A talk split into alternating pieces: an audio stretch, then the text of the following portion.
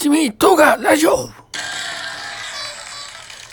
はい野沢です。七味唐辛ラジオ14回目です、えーこのポッドキャストは野沢真一が送る日常についていろいろ思ったことを語るだけのポッドキャストです。内容は、えーガジェットとかテック系のことから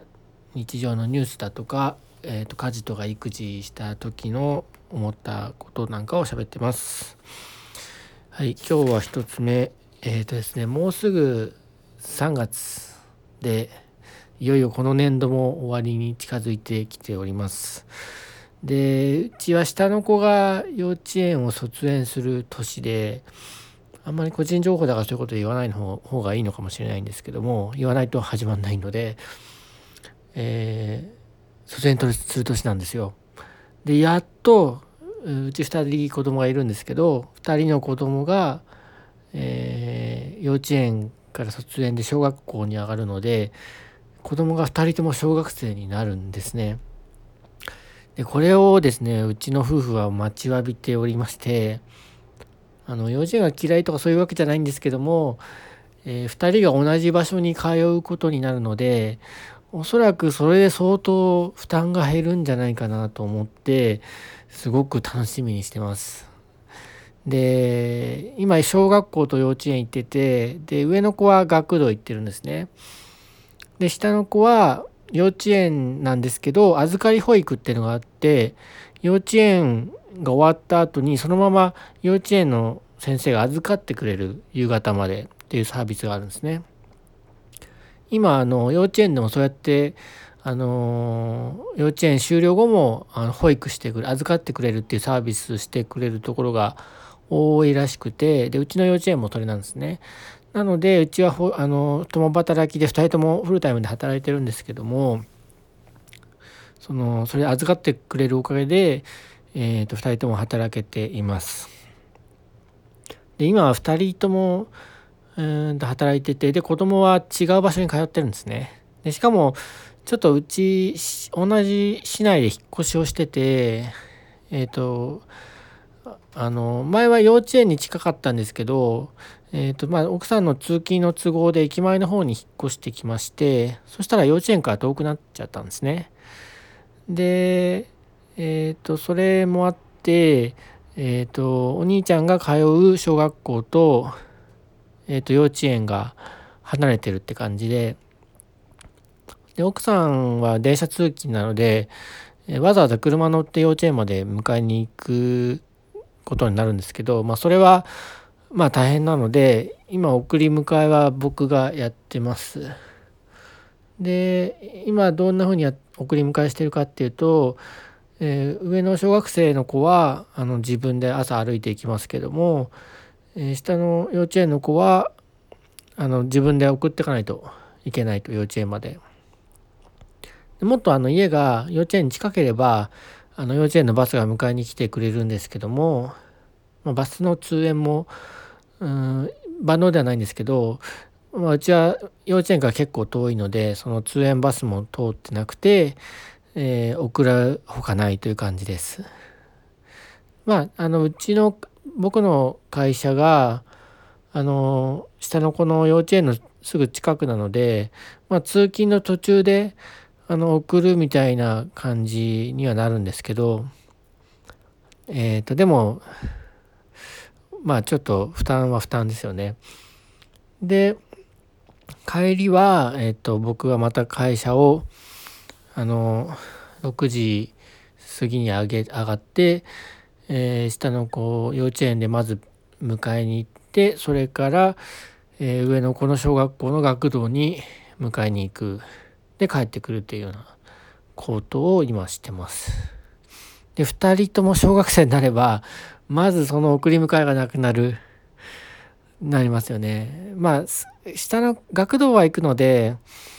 えっ、と1箇所だけで済むっていう感じですかね。あ上の子が次4年生なんですけども学童を申し込んでたんですけど学童を落選してしまってなので上の子はもう来年から来年度から学童は入れないんですけどねちょっとそこは今後どうするか今検討中です。で下の子は、まあ、一応学童入入ってもらうような予定になってます。でそれで、まあ、まず送り迎えですごく楽になると。で今幼稚園の時間が早くても8時20分からじゃないと預けられなくてでまあ僕朝朝寝ぼすけなので それでも構わないんですけどでもその小学生の上の子の方は7時半過ぎにはもう家出るって学校行くんですね。だからもし2人とも7時半とかに家を出てくれれば僕とか奥さんとかも7時半に出社で出勤できるのでまあ単純にもう仕事する時間が1時間とか増えるんですよね。まあそれがあっていいなっていうのとあとやっぱ2箇所子どもの行事があるわけなんですよ。小学校は小学校で行事があるしで幼稚園も幼稚園で行事があるんですね。でそれもあって運動会2回あるし文化祭的なものとかもあるしあでなんかうちの小学校授業参加がすごく多くてえっ、ー、となんか1学期に1回が2回あるんですよね。そっち行かなきゃいけないしって感じでで幼稚園は幼稚園で結構盛りだくさんの幼稚園なんですよね。で親の出番が多くて、えーと、月1回お弁当の日があってあとお母さんプールの日があって、まあ、お母さんじゃない親子プールの日があって、まあ、月1回から半1学期に1回ぐらいあってでその他に納涼祭があったり音楽会があったり運動会があったりえー、っと芋掘り遠足は関係ないけど今日はサッカー大会があったんですよね。まあ行事が多くて親が出張る頻度が高いんですよ。よく この幼稚園であの頑張ったなと思うんですけど共働きでまあ頑張ってでそれがいよいよあのまとまるので一つの学校に、えー、そういうのもあって結構待ち遠しい感じです。はい、というわけで、えー、っとこれがちょっと何回かにわたって、えー、っと幼稚園の思い出主に苦しかった思い出を語っていこうかなと思います。えー、っと今の話ちょっと時間が経っちゃったんでとりあえず幼稚園が大変だった話は今日はこれぐらいにしときます。はい。えー、大変だった。はい。えーと、じゃあ次の話題いきます。次はですね、伊田天っていうテレビの番組の話なんですけども、NHK の大河ドラマ見てる方いらっしゃいますか？いないかな、まあ、僕全然見ないんですけど、で僕、まあテレビ自体あんまり見なくて、でアニメだったらちょっと見るんですけど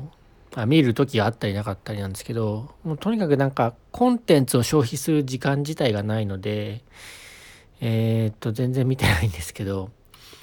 えー、と今期1月からあの NHK の大河ドラマが「伊田天」というのをやっててでこれあのオリンピックの話なんですね。でなんか時代が行ったり来たりするようなんですけどその日本が日本人がオリンピックに初めて参加したのがストックホルム大会のオリンピックなんですけどそこに、えーと、マラソン選手として出た金森思想っていう人が今のところ主人公なんですけど、えーと、その話とあと日本で東京オリンピックを開催した、えー、東京オリンピックの時の時代も同時に書いててなんかその2つの時代を行ったり来たりしてます。でなんか落語家のがあのそれを語るみたいな、うん、演出もあってあるんですよね。でそんなに真面目に見てなかったんですけどなんか奥さんが録画したのをちょっと見てるのを横目で見たりしてて1話とうんと3話ぐらい ちょチラチラと見てたんですよ。まあ、でも割と面白いなとは思ってたんですけどで5話でですね結構いいシーンがあったんですね。えっ、となんか落語家が出てくるんですけどえっ、と芝浜やってたんですよ。芝浜みたいな話が出てきててでなんだろううまく説明できないな。えっとオリンピックにのマラソン選手の予選会をやってて作中ででそこでその金森思想っていう田舎者があの頭角を表すんですけどあのその選手が予選でぶっちぎり1位でしかも世界記録まで出してゴールしてあのその時のオリンピック委員会の実行委員長があの猪熊治五郎さん柔道で有名ななんですけどもで、うんと、その人がその猪熊治五郎がその金森思想をあのゴールした金森思想を抱きしめて「よくやった!」って言って「ほら水飲め!」って言うんですよ。で、えー、と水を手渡すんですけどあの思想が水を受け取るんだけども「いや飲みません」夢になっちゃいけねえって言ってっていうシーンがあるんですよね。これがねちょっと僕的にはおおってなってこれあの落語の「芝浜」っていう演目のラストとかけてるんですよね。ね思いっきりネタバレしてますけど えっとなんだろうそのそれがねおおっと思いました。芝浜ってあのう魚屋があの芝浜の浜辺であの財布拾うところが始まるんですけど芝浜で財布拾って「ああ大金入っててやった」っつって一晩で使い切っちゃうんですよね。で、えっと、酒を飲んで酔っ払って起きたらあのー、その拾ったはずの金がなくなってる。あれ夢だったのかってなって起きるんですよ。でその奥さんにコピドクして駆られてえーと、ああ自分やっちまったっつって心を入れ直して一からやり直すんですねもしその魚屋さんが。でまあ何やかんややって心を入れ替えてもう商売も軌道に乗ってあの借金も返せたみたいな